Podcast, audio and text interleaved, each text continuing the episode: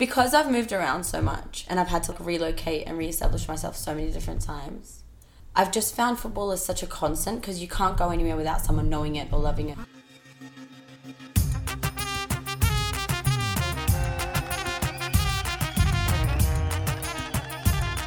Ole,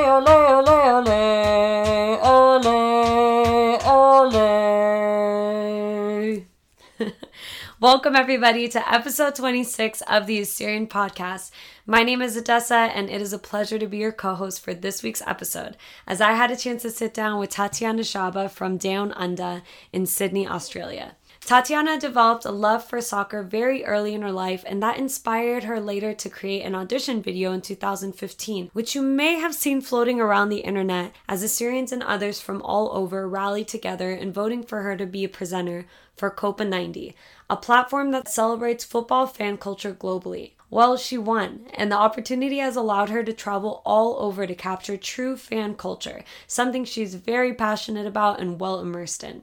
She also discusses how Twitter has allowed her to create community amongst Assyrians all over the world, something that Narden Sarkis of California has also made mention of in his article titled HomelandAza.com.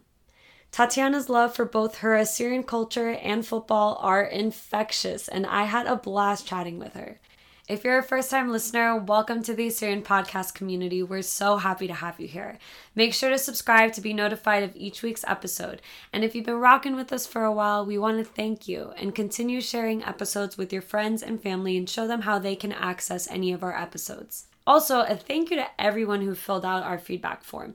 We really appreciate what you had to say. With that said, we are looking for people to serve as co hosts for their region, especially outside of North America, as we want to diversify our regions represented. So if you're interested, you can send us an email at AssyrianPodcast at gmail.com. And finally, we want to thank John Oshana for being our first sponsor on the Assyrian Podcast. John, thank you so much. We really appreciate your support. And if you are looking to sponsor or advertise with us on the Assyrian podcast, feel free to reach out to us on our email again at AssyrianPodcast at gmail.com. Now, without further ado, Tatiana Shaba.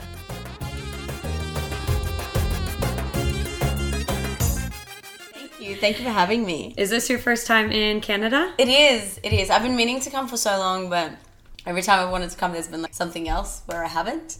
So my cousin's getting married, and I can't escape that. So I decided to go. Yeah. I feel like that's always a nice incentive for Assyrians is to go to other places is a wedding. So yeah. that's well. That's what it is. Like yeah, yeah. absolutely. So where do you live in Australia? I live in Sydney, Australia. I've lived there since I was 16. Before that, I was living in New Zealand.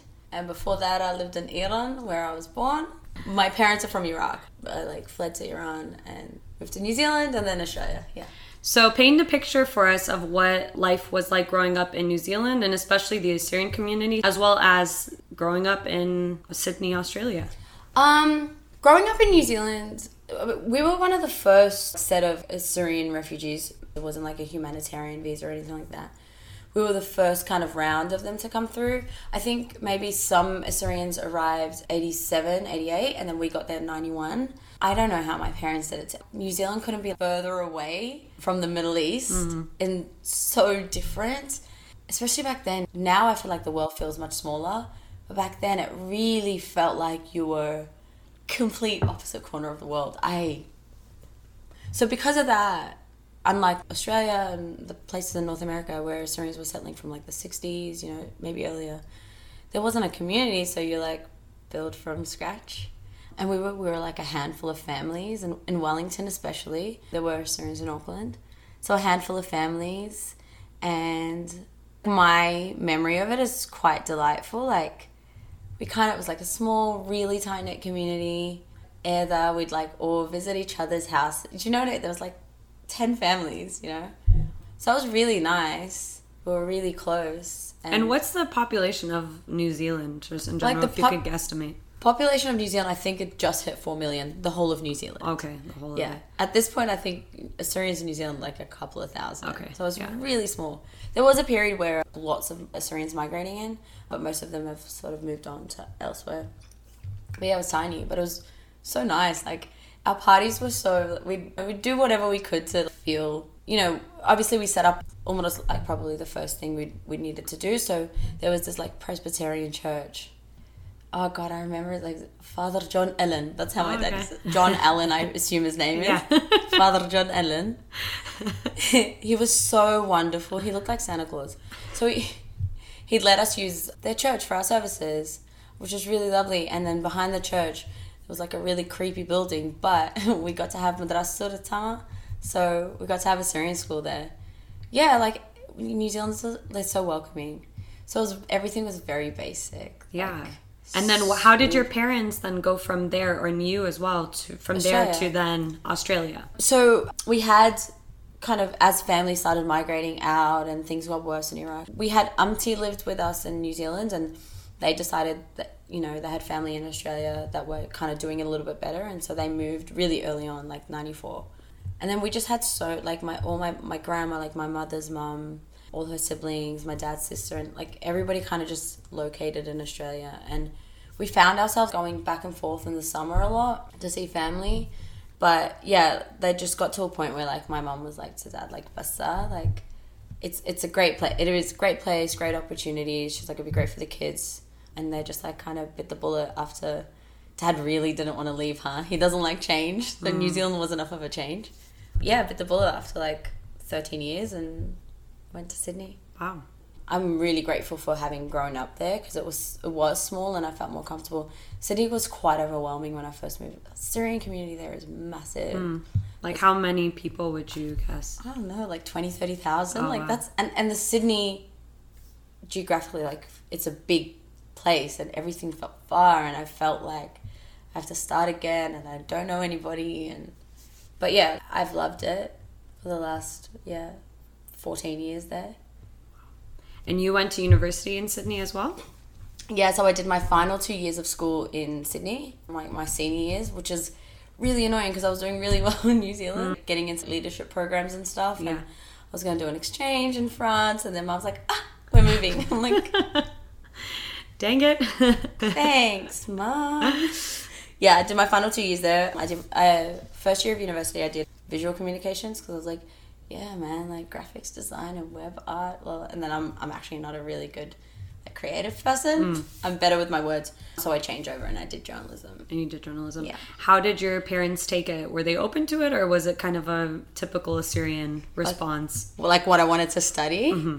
No, I've been obsessed with writing since I was a kid. Like they knew. Okay. If we said in New Zealand, I was gonna have to move because in Wellington, the university didn't that I wanted didn't offer journalism, so I, they knew like it was always gonna be something like that. They've they're super supportive. Like they're like, just go to university. We don't care what you study. Oh, that's Yeah, amazing. yeah, yeah. But at the same time, your major has led you to amazing opportunities. Uh, yeah. I mean, I studied journalism, but then like when you get into it, you're yeah, get in like newsroom. We'll get like let's do the story. Let's tell people what's really going on, and then you're like, oh, that's not what journalism is, and every place has a style guide, and you have to fit within the what they're saying, and and I. As a Middle Eastern, as like someone from Iraq, and really knowing what's going on, and I, I, I um, I was like, I don't know that I can do this. I feel like there are more important stories to tell, and I can't really talk. I don't want to write about a cat stuck in a tree, like, and that's where you have to start anyway. But so I kind of took a break and was like, I'm not sure. It was quite disheartening. It and journalism isn't what it was, right? So you can't be a writer or be a copywriter or be an editor, like, or a photo. job. You have to be everything. Like, you have to grab your camera, go find the story, tell the story, write the story, edit the story, take the photo. You know what I mean? It's a lot. Yeah, like when I was studying journalism, we had to learn everything, and then you had to realize you had to be able to do like six jobs, and you're only going to get paid for the one, and barely that. So yeah, it was really disheartening. Like your dream job is like not your dream job, or not what you think it is, and at the time, I felt like I couldn't really maintain a stable income on it because they take advantage. Like it's what it is, right? They take mm-hmm. advantage of young writers. People tell you to like you know like submit your stuff, and at least you get published, and but you're not really getting paid and mm. people I was studying with, they're not like first generation immigrants. Yeah, like my parents are still working and mortgages and stuff like that. I can't really stay at home and do it and not work and make money. So I had a job managing an orthodontics practice, but on the side, I was always writing, I was always doing something. And this couple of years ago, this opportunity came up. Like, I've always loved football. For me, I And football, not like Soccer. Uh, yeah, soccer, the correct way. In, in New Zealand, it was very, cause such a rugby country. Like, what do you mean you like soccer? I was like, Tears. yeah. uh, yeah, I've always loved it. And I've always done whatever I could to be involved. And then a friend of mine, he was an Australian guy, he won a competition. It's like a YouTube channel called Copa 90, and they're like, win the best job in the world, we'll send you to Brazil to the Confederations Cup, and blah, blah, blah. He made this little audition video, people voted, won, was living the dream. Like, I was looking at this guy, I was like, this guy is like traveling all over, making mini documentaries about clubs and derbies and blah, blah, blah. And, And um, like, who would be funding this? 90, like the YouTube channel. Oh, wow. It's a footballing channel. Like it's a it's about they they, they focus on fan culture and fan stories. So like football is the core of what brings everyone together, but they focus on what it what comes out of it rather. Not really like this person won and this is the score. For me, like the cultural aspect of something like that was like everything. Because I've moved around so much and I've had to like, relocate and reestablish myself so many different times.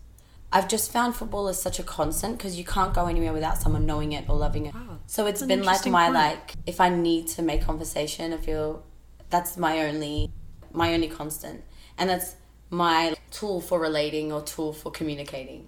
As soon as I get through that, and then I'm able to talk about other things, Mm. and I've always used it. Like I didn't realize till I was older that I did it, but I've always done that. So I'm like, oh, okay. So when I watched, when I found out about 90 and they were doing these kind of stories about the game, about bringing people together and about what it does, and I was like, yeah, no, this is this is amazing. So yeah, he was doing that. I was like, that's cool, you know. Um, and I was I was in Brisbane for a game once, and he recognized me from Twitter. He's like, oh, you're Tatiana from Twitter. I'm like, that's me. And at that point, did you have like, a big presence on Twitter? And like I think on Twitter there's based on like who you are, like your community, like whether it's your cultural community or sporting, you know each other. So we call it soccer Twitter because we make fun in Australia. Nice. It's like there's like a soccer Twitter community. So he's like, oh, and Australians who like football know each other. So yeah, so we we spoke and he's like, oh, are you going to Brazil? At the time I was going to go to Brazil for the World Cup, and I was like, yeah, yeah, yeah. He's like, yeah, we should link up. Uh, we became friends, and I would follow his story, and then. Like a year after the World Cup, I was having a bit of a tough time. Just like, what am I doing? Like a mid midlife crisis. like Mm. what am I doing mid- with my life? I was in my Where am I mid twenties. Yeah, I was like, ugh, woe is me. And he had posted a Copa 90 looking for correspondents from each continent around the world. Submit your video. And at the time, I hadn't I hadn't written in ages. I hadn't done anything media related in a long time. And I like I remember I remember being in the shower and being like, yeah, I'm just gonna do it. Whatever. the So best I- ideas come out of the yeah, shower. really, honestly. I was crying for like a, a solid 10 minutes. And I went out. So I was like, okay. So I kind of went, I bought some equipment. Like I had an SLR anyway, but like I went and got a Rode mic, I got a tripod. Um, I knew, I, I did a storyboard. Like I knew what my, what my audition video wanted to be. I set up a whole bunch of stuff, went on location. I took my bed out because I was like trying to show that my bedroom was a football field. So like, can you imagine? Like, I'm taking my Dusheka out the house, and I was like, "What are you doing?" I'm like, "No, no, mom, I'll bring it back." Don't worry. She literally was like, "Where is that going?" Like, Ask me in two hours. Yeah. It'll be back in place. and I, so I helped. Like my my best friend took the day off. Like one of my best friends took the day off work. She called in sick, and my little sister, who was like 14 at the time, loves Copa 90 as well. So she's like, "Oh my god, if she get a job there." She didn't go to school because I she was sick, mm. and they helped me set up like the, the goal post, and I put like all my things on it, and I put it whatever. Did it, edited it, and I submitted it. And my friend Ellie, that works for them, saw my submission because I linked it to my Facebook, and he's like, "What the? Heck? I'm running this competition. Why didn't you tell me?" I was like, "Oh, I don't.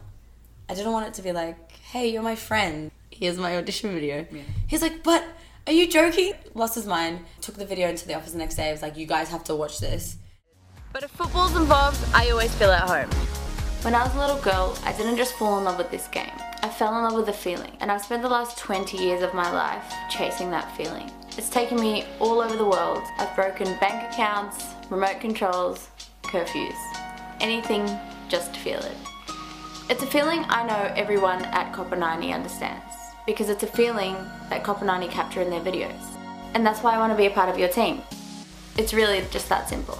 Like, but we've already picked our finalists, you know. And he's like, yeah, yeah, yeah, but like the cutoff time isn't, you know, she, she, you at least have to watch it. And they watch it, they're like, ah, crap, okay. so I went through like a bit of a process of like, uh, like a couple of different interviews with different producers, and then like was selected as a finalist with two other people like in um, Australia, and they came out. I got to film with them, the crew. Like the crew came out from London. I had a story put together. We filmed it, and then the others did, and then theirs went up. We all went up, and it went up. It was a voting situation. And who was voting? Public, Oh, okay. yeah. And my mother, my God, like everyone's like, "This is my daughter, please." That's the best. If she listens to this, she'll be upset. She's like, Tatiana, I don't have an accent. She's an interpreter. She, yeah, and that was really cool because I had Assyrians from all over the world like sending me messages like, "We voted for you." I'm like, "Thank you." Yeah, and I ended up winning. It was wild. Yo, that is unreal. Yeah. And how many votes did you get? Do you remember? They didn't tell me. So one of my, the other one, there was another girl. She was like Greek, and my my friend was like, "Yo, okay, so the Greek community in Australia is massive, but I know the Assyrian community around the world is huge." I'm mm-hmm. like, "Yeah, got each other's back. Yeah. and he's like, get on it. I'm like, I'm like, I'm trying. I'm not really good at self promoting. but, I, you know, like Assyrian comedy club on like Facebook posted my video and all these different youth. It was like so amazing. And people, Now that I'm thinking about it, I think I remember Oh that. my and I think I remember voting for it. It's so weird. Anytime there's something, it's like, yes. Yeah. My cousin's like, I spent three hours. I just kept voting, voting. I'm like, oh, only one vote counts because like they count. They look at your IP address. I appreciate it, yeah. but thank you. But yeah, I ended up. God, it was such a whirlwind. Yeah, I won that. I got to make a documentary about my football club, and since then, like, And when you say football, your football club, what does that mean? uh, the, fo- the like the team I support. Oh, okay. In Sydney, like I see. Western Sydney Wanderers. Yeah, yeah, yeah. So I got to do that. But before that, I was when I just won the like finalist, and I had become a finalist. The podcast I used to listen to it, the Wanderers podcast. The boys reached out and said, "Hey, do you want to do a guest spot?" I was like, "Yeah, cool." They're like, "Eh, "You know, we can help promote your," you know. I was like, "Yeah, yeah, yeah." And then after like two guest spots, they're like, "We really want you to be a member of the team," and you know, I'm like, "Okay, cool." To join their podcast. to join the podcast. Oh, yeah, and I oh, became the podcast. first like female panelist on the podcast. I've never been more blown away by it. There was just like a silly thing I decided to do when I was in the shower one day, you know, to get my mind off anything else, and I d- had no idea.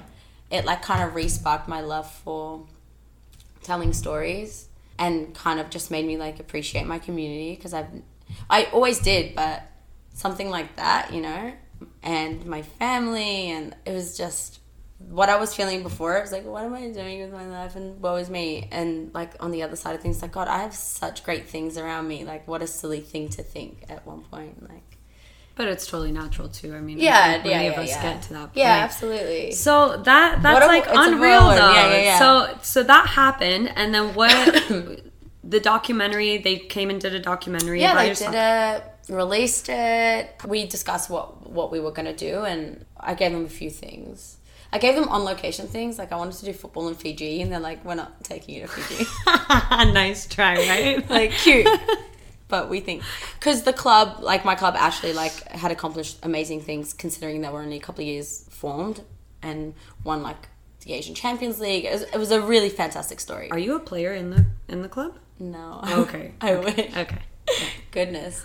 And then since then, I've been able to kind of, because they're London based, I've been able to stay in Sydney. And then I just kind of, because I have a full time job and I do my thing, but I'm able to, you know, they'll like set me up, like, they'll send me like things, I'll like do little pieces for them and things like that, research, help them with research and things like that. And then there's like perks of the job. Like two years ago, they sent me, they're like, what are you going to do for the Euros? I was like, well, probably watch it from my couch. They're like, would you like to come to Paris? I'm like, I very much would. They're like, would you like to bring a friend? I'm like, is this a joke? yeah, so I like called up one of my best mates. I was like, mate, we're going to Paris next week. Oh my god. Yeah, and really, I mean, it's not really shula. Like, it's not working. It's like, go to Paris, have a good time, hop on the Snapchat. You know what I mean? Hop on the socials, show us how it's going, go out. Cause, like, again, it's more about. It's not so much about the game, but about the surroundings of the game, the vibe, the fans, the, The feelings, culture. the culture, Yeah. everything. The culture clashes, the culture merges, everything beautiful that comes out of it. Like go, they wanted me to go to like restaurants and see people sitting together. You know, like that's not work, man. Like yeah, I've been able to do some really amazing things, and so with with Russia, I was always gonna go. With or without them Yeah, sort of assigning I was you. always okay. gonna go, and politically there were like you know UK Russia issues, so the home like sort of the head office weren't sure how how big of a team they could send or would send to Moscow, so it was going to be a bit of a more downsized thing. So they're like, we're not sure, and I'm like, that's okay, I'm gonna go anyway. Like I'm not gonna miss this. they're like, well, we're gonna get you. Like if you're coming, we got you sorted. Like we'll pick you up. Make sure you're, you know, like they'll put me up wherever they're staying, and which is probably half the price of everything. Anyway, mm-hmm. like it's mm-hmm. you know. So they did that, but then it just kind of worked out, and they what they've done is again like touching on the cultural thing. They've set up like a clubhouse in Moscow where people can come and watch the game, but they're also having like exhibitions and like talking about how art and football come together, fashion and football come together, and showing documentaries in between games and like a really cool place. It's like a, the space is amazing. It's like a like an old warehouse, and they've like set it up with a bar and and they said, look, uh, we want to have a panel about female football fandom and how females are changing the game and could you be here to host the panel for us? I'm like, yep. Oh, like that is nice. exactly what I love doing. yeah, and so like I got to go and host this panel and speak to two local Russian girls who work in fashion but also football and two girls from England. And just hearing their stories, they're opposing, you know, the English girls are like, you know, we want everything to be really authentic and fans to be authentic. And the Russian girls like, we just want to be able to play without men laughing at us. Mm. Like the cultural like spectrum, like the differences.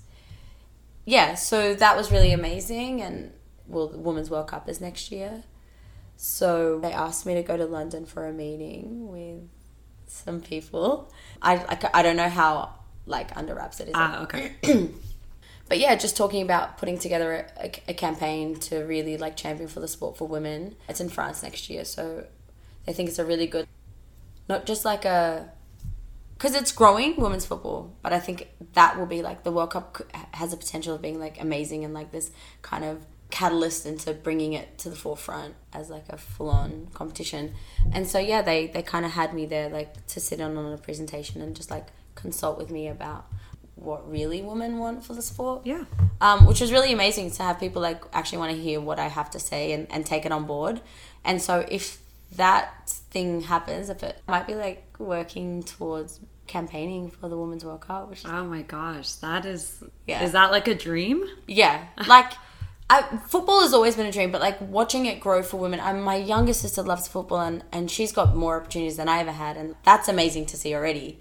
And to be able to know that it could get better is like Where does dream. your Where does your love of football come from? 94 I, I used to like just my dad and uncle used to get up and watch the games and the World Cup and I used to just go and hang out like my father I'm sure he's like a lot of Assyrian fathers like not much not much conversation Ah. so I'd just sit with him just to spend time with him. And then he would talk to me like oh what's that?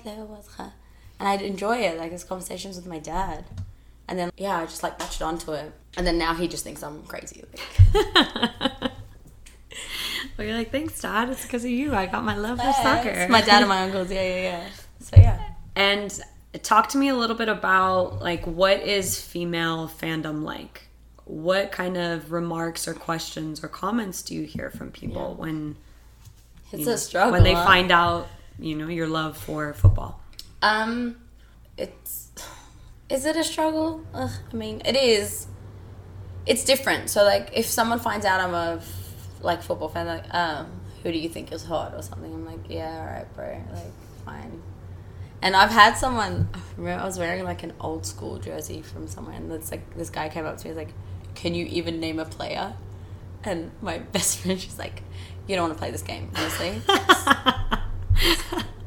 turn around and go. It's gonna be embarrassing. yeah, look, I think I think social media has helped so much. One of the girls on the panel, she is a Leicester City fan in in the UK. She was taking photos and she just realized there weren't enough women in photos, but she knew a lot of female football fans. So she went out and started taking photos of Leicester City fans, and then it kind of like she started a um, an Instagram page called This Fan Girl, and she couldn't believe the response because I think females were so hungry to see fellow, you know, fellow female football fans represented, and it kind of shot off. And so then she now she just like kind of goes around the UK and, and takes photos of like amazing fans at games, female fans, and uh, they're just registered as a legit organization now, and they've been doing partnerships with Nike and Adidas, and like it's it, like we're hungry for it. I think it's there, and I and I definitely think social media has helped it become more of a norm. Like, oh, okay, that's normal. A girl that's a football fan, like. But for me, it's always been like I always feel like I have to prove myself before being taken serious, especially if someone sees you as like a, a football journalist. Hmm. It's like, yeah, I You feel like you have certain things to prove before you get the respect. constantly and we did a we did a podcast like um like a merger with the boys. I do a podcast with called uh, the state of the game. Just the what's happening in the game administration wise whatever player wise team wise money wise with fox football which is huge. They invited us to their studios and we had set it up and it was all good. And on the way there one of my co i was i was like really really stressed out. Like i I was I couldn't sleep. I was like really anxious, and my co-host was like, "What's wrong, man?" Like, I'm like, I'm, I'm so nervous. He's like, "Why? You know your stuff better than anyone I know. Like, I'm not sure why you're so stressed." I'm like, "Yeah, but," he's like, "You're cool." You know, I'm like, but the thing is, what you don't understand is when you say something, like if you say your opinion or something as a matter of fact or like a fact, be like, "Oh, okay.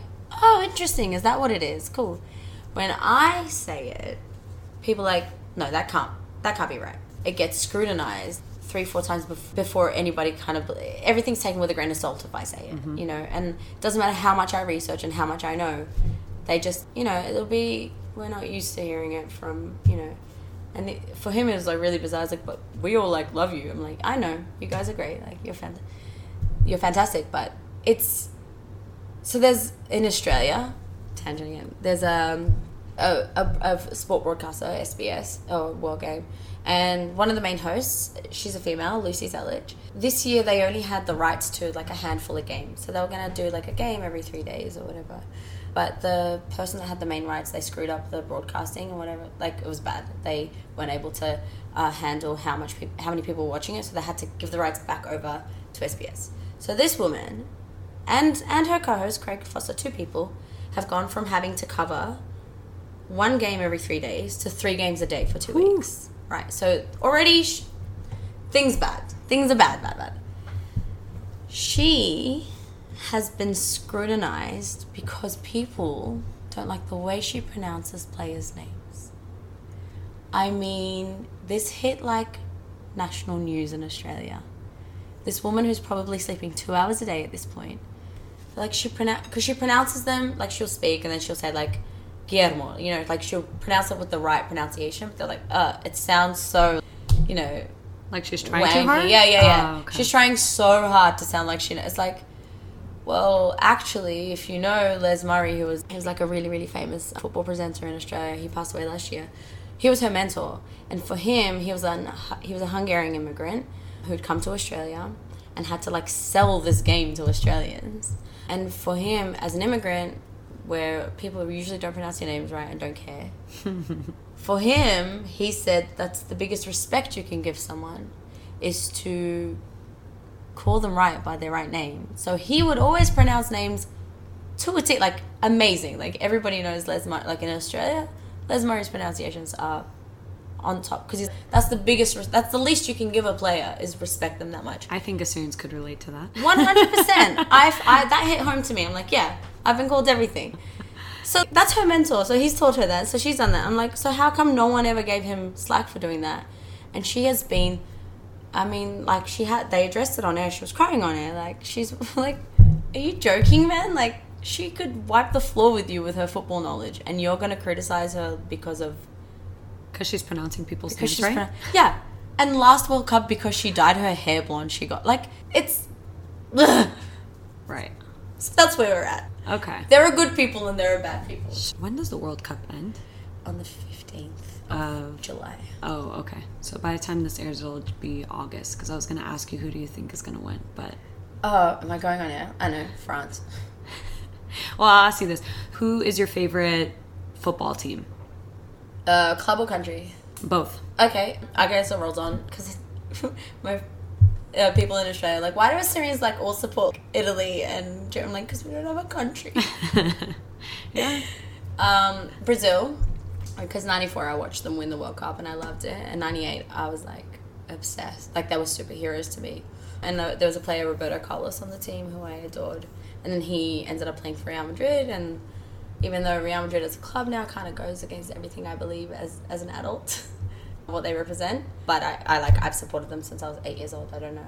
Yeah, so Real Madrid and Brazil, which is probably the most cheesiest answer. And who would you say is your favorite player of all time? Roberto Carlos. Roberto- like- okay, Yeah, yeah, yeah, absolutely. The guy was like he was a defender that scored goals that were like mind blowing. He was fast down the wing and he was just he was short like me. But Swift, but so swift. My goodness. Yeah. Yeah, that guy. Jimmy Durmaz, Yeah, yeah, Uh, recently has gotten a lot of press Mm-hmm. for the sort of racism that has been he's been hit with uh, as a result of the foul that he made. Right? It Yeah, he gave foul. away a foul like the dying minutes of the game. Your thoughts on that? To be honest, Yeah. I'm not surprised. Yeah. Like, yeah, racism in for all the good that comes out of football, like you can't like there's like the kind of racism some some players face is you know like some like African players like if they're playing in Italy and stuff like they get like they get bananas thrown at them. That's uh, one player, Dani Alves. He's Brazilian. Uh, he had a banana thrown at him at a game before he was about to take a kick. He picked up the banana. He ate it. He took a bite, threw it away, and then scored a goal. It was the best thing that ever happened. It was bloody amazing. That's the best revenge. Yeah, look, there's a. I, I mean, I guess with every, sport, there's a there's there's a really really nasty aspect to it. Yeah. But what I have, I love seeing football fans like get together and like push towards a good like there's for me there's more good that outweighs like the bad like the good stories I've heard about humanity is like everything Yeah. Compared to yeah And I, I just think it's so cool that we had an Assyrian like playing like that. we had one last year Who? not last year last World Cup it might be Beitashour but he Oh, played for Steven the, Beitashour. he played for the Iranian Yeah, team. yeah, yeah, yeah. Okay, yes, Yeah, he yes, played in the yes. last World Cup. He actually used to play for the team here, but he's now in yeah LA. yeah yeah yeah he So played we had him here for a little bit. Yeah. Okay. Yeah, I always like. You're right. I always keep my mind on Assyrian players all the time. It's funny, like soccer Twitter or like Twitter, the Twitter universe or everyone there's like two things they know about me is like Assyrian and football. And when Syria came, they played a qualifier game against Australia, like to get in to make it to the World Cup last year.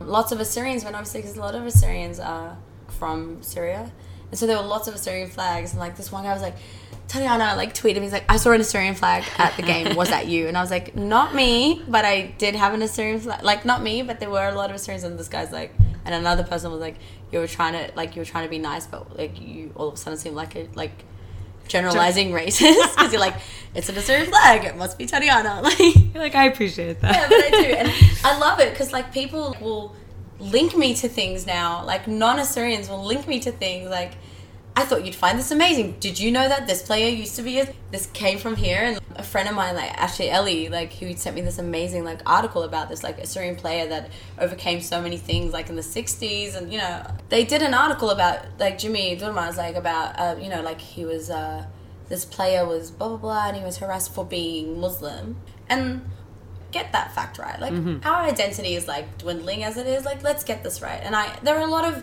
Assyrians responding saying hey actually like while it's horrible altogether maybe get this fact right as well you know and I was looking at a lot of the replies and like what I mean he couldn't be whiter like his name is Ben Williams you know from Melbourne he was like, I think it's really important that you get the identity right. He's actually like a Syrian of Syriac Orthodox. Like he just like he nailed it. And I was like, guys, Yeah, that's amazing. guys, yeah. So I love that through football. Like all my football friends know about Assyrians.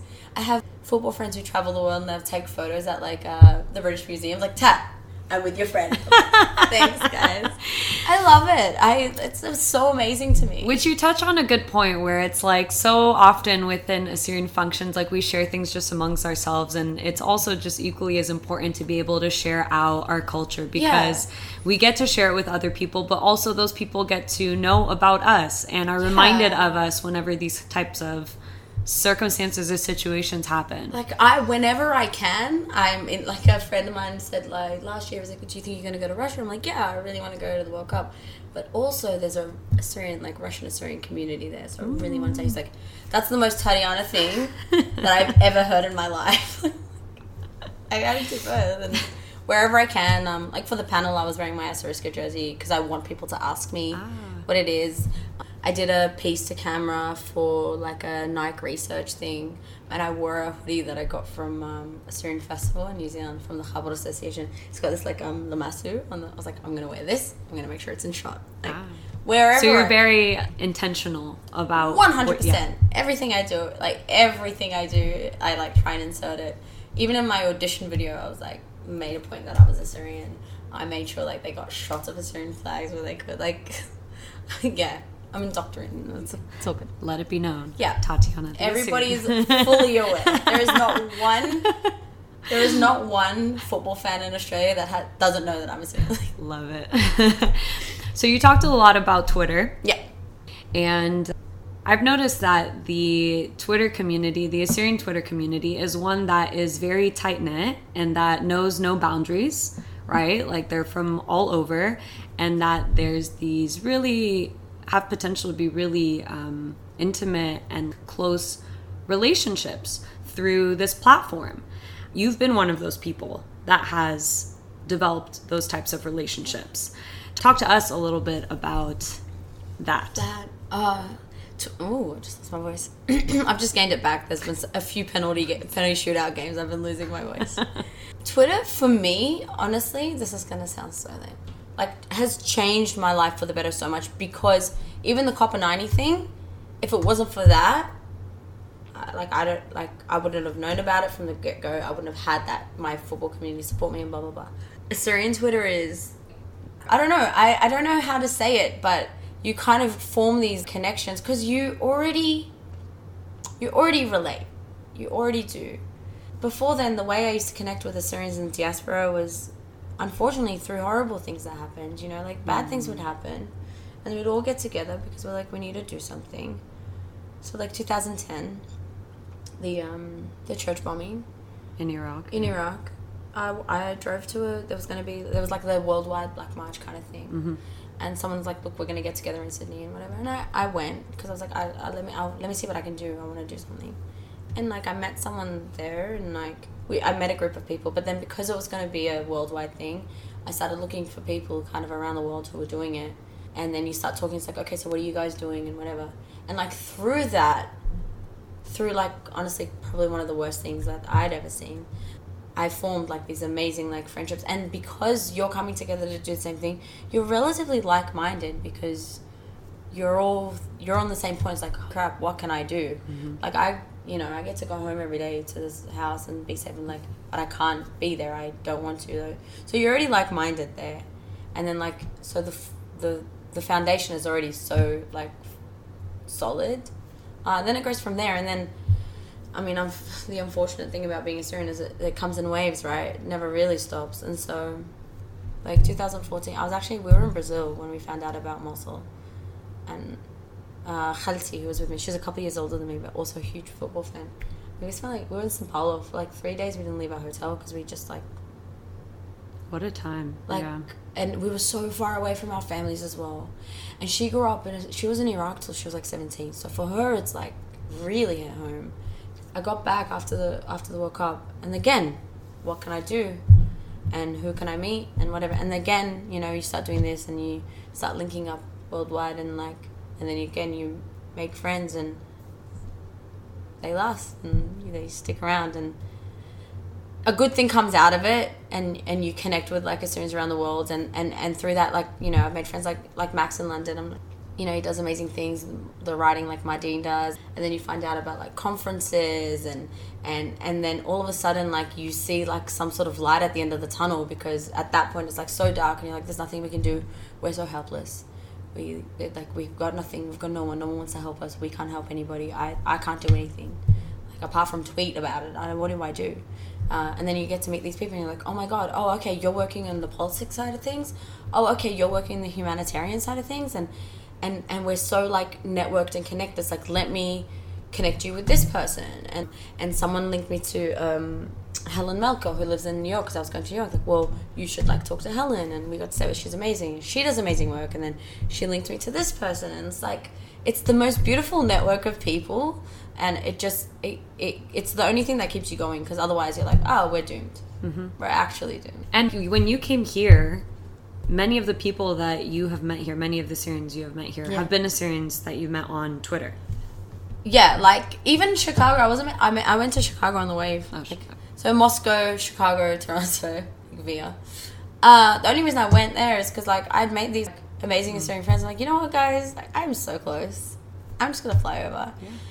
And they all just, it's so overwhelming because they all took the, you know, they cleared out their Friday. They're like, Tatiana's in town. Like, and we all hung out. And some friends, like non non Australian friends, like, so you're just gonna go like meet someone you don't know? I'm like, but I do. Do- They're like, so you're just gonna like go, and you go into the house, like it's like, hi Khalti, like hi Khalta Dakhit, you mm. know, and then like, you you know this person? I'm like, oh, I don't. It's funny. I was in Chicago. Like one of the moms was like, "Do you know my family in Sydney?" And I'm like, "No, I wouldn't." We're far too many. And then she's like, "Yeah, her name is." She's like, "Her name is Stella." I was like, "Oh my god, oh. Bakhtat Zaya, yes." You know, like, but you do like it's already it already feels like home, like because you're basically family already, and that's the best thing to come out of the like living in diaspora. Someone said the other day, "Is like our whole lives we were taught, um, don't speak to Nakhraya, like don't speak to strangers." And she's like, "But we have to because." And then she just posted this photo of like all different people who've in the last six months oh, met up through like Twitter and stuff, but our core base is wanting to do something that's best we can for Assyrians. And she's like, yeah, I'm like, well, that's the best thing to come out of it. It's Yeah. amazing. my auntie's so I came to stay with my aunt here, and I'm only here for a week, but I do like I have different groups of friends here now. And so she's like, How do you know so many people I don't know this man? I'm like, Yeah. That's And- awesome. yeah, it's really. I, I think I have a bigger Assyrian friendship base outside of Australia than I do in Australia. Like it's my cousins, and you know, but like outside of Australia, I've got like, like yeah, I've got a friend. I've got a friend in Finland. We're good. We're London. Wherever I go, I'm good. yeah, Yeah, you always a- have at least one person. But it's the best thing, and you learn so much about other people's experiences as well, where they grew up and how they grew up as Syrian, because that's different as well. Like how how Assyrian you grew up. Yeah. I'm going to ask you just some random um, Assyrian related questions Yeah, and think of the first thing that comes to mind. Your favorite type of Assyrian dance? Do you dance Assyrian? Love Oh. Hika. Love it. Like Khigeyakura? yeah, like I the- quite like Yakura, like when the beat drops and it gets like super Yeah. fast. That's fun. Um, I love dancing Tula. Love it. Yeah, Yeah, yeah, yeah. Uh, who's your favorite Assyrian artist? Her name is Agnes Ishak, and she was in New Zealand with us, and she she was my first taste of art in general, and it just so happened to be she was an Assyrian artist, and she was female. It was the first. Uh, it's like so weird. It's like in the '90s, Assyrians who have absolutely nothing, and she was having um, like exhibitions. You know, like I went to my first art gallery. It was hers. It was just like a little space, little white space with some stuff. She she paints some really empowering things, female empowerment, but also she paints some painful stuff because their journey out out of Iraq wasn't an easy one either. So yeah, like I absolutely adore her things. I'll show you. Yeah, I'd love to see her And her, work. and what I love the best is her daughter Ilona now, amazing artist as well. And I'm like, yes, Your favorite Assyrian singer? ooh, Ewan, because I'm like, we're kind of like, because I was born in Iran and he's from Iran, so. But um, Ninos David is actually my cousin, so I should probably say Ninos. he's from Zambia. I adore him. But Yeah. Okay. What would you like to see more of within the Assyrian community? I think it's it's getting better. Like uh, like women in the community having a stronger voice is definitely getting better. And I think that's one of the great things that I've come across on on Assyrian Twitter is the Assyrian men on, for the most part, is the Assyrian men on Assyrian Twitter love uplifting Assyrian women on mm. Assyrian. Like I, That's refreshing. it's amazing. Like, and it, one of the one of my friends was like, I love that of all the Assyrian men that are like obsessed with football, it's an Assyrian woman that's like really gotten herself into it. Yeah, I, I really adore that. So yeah, like not only do I want to see like Assyrian Assyrian women support other Assyrian women, I want to see more Assyrian men support, and they and they do. Like it's getting much better, but I'd like to see more of it. What piece of advice would you have for somebody who is in the position in their life that you were in at one point of questioning everything, asking like, "What am I doing with my life? What should I do with my life?" Um, I mean, that would assume that I know what I'm still. That at this point, I know what I'm doing, which I still don't. It's.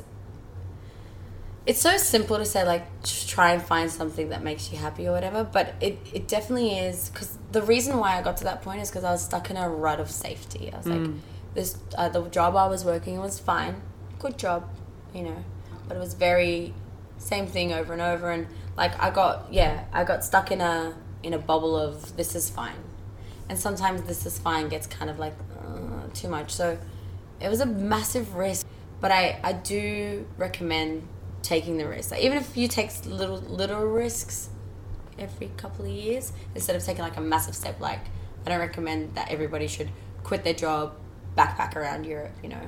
But if there's something that you want to do, suss it out. I know people who've wanted to like live overseas, but they're like, I could never, or like, or people are like, how do you do it? Like, try like the idea of going all the way from Australia to Moscow. I'm like, yeah, but it's like an airline ticket, and uh, but the idea of it is, can be really overwhelming. I understand that because I used to think that when I was younger, but just test the waters, dip your feet, do the research. Be like, okay, so like if I were to go, what would be involved?